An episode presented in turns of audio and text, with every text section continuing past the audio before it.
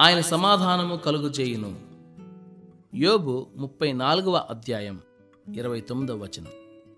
తుఫాను ఊపేసే వేళ సమాధానం. ఆయనతో మనం సముద్రాన్ని దాటుతున్నాం.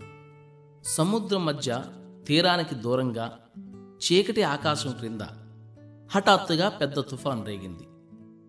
నింగి నేల ఏకమై ఎదురు నిలిచినట్టు హోరుగాలి వర్షం లేచే ప్రతి అలా మనల్ని మింగేసేటట్టు ఉంది అప్పుడు ఆయన నిద్రలేస్తాడు.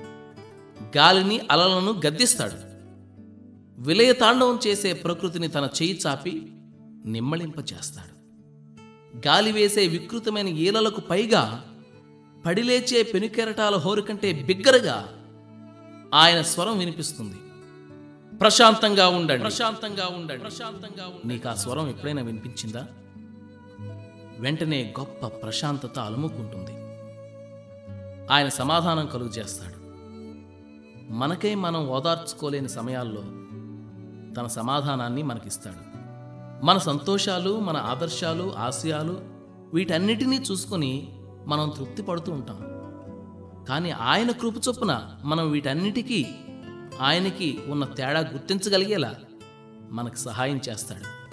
మనల్ని చేరదీసి తాను మనతోనే ఉన్నాడన్న ధైర్యాన్ని కలిగిస్తాడు. మన మనస్సులోనూ హృదయంలోనూ అంతులేని నిశ్చలత పరుచుకుంటుంది. సమాధానాన్ని ఇస్తాడు ఆయన. ఎవరి పాదాలు బాధల బాటను నడిచాయో ఎవరి హస్తాలు మన కలతలను మోసాయో అన్నా ఆయనే మనకు శాంతినిస్తాడు మన నష్టాన్ని లాభంగా చేస్తాడు. నీ దీవెనలన్నిటిలో ఆదరణలన్నిటిలో ప్రభు నీ కోరుకునేదొక్కటే. మ్రోగుతున్న యుద్ధ భేరుల మధ్య నీ స్వరం వినాలని విశ్రాంతి పొందాలని. పిల్లగాలులు వీచే విశ్వాసపు శుభదినాన భయాలు నా ప్రశాంతతను భంగపరచవు. చీకటి మూసిన దారుల్లో చేతిలో చేతితో నీ వెంట సాగితే శోకాలు నన్నంటవు. చీకట్లు సమసే ఉదయం వస్తుంది ఇది తెలిసి ఆశతో ఎదురు చూస్తాను. అశాంతిగా మార్చగలవారెవరు? నువ్విచ్చిన నిత్యశాంతిని.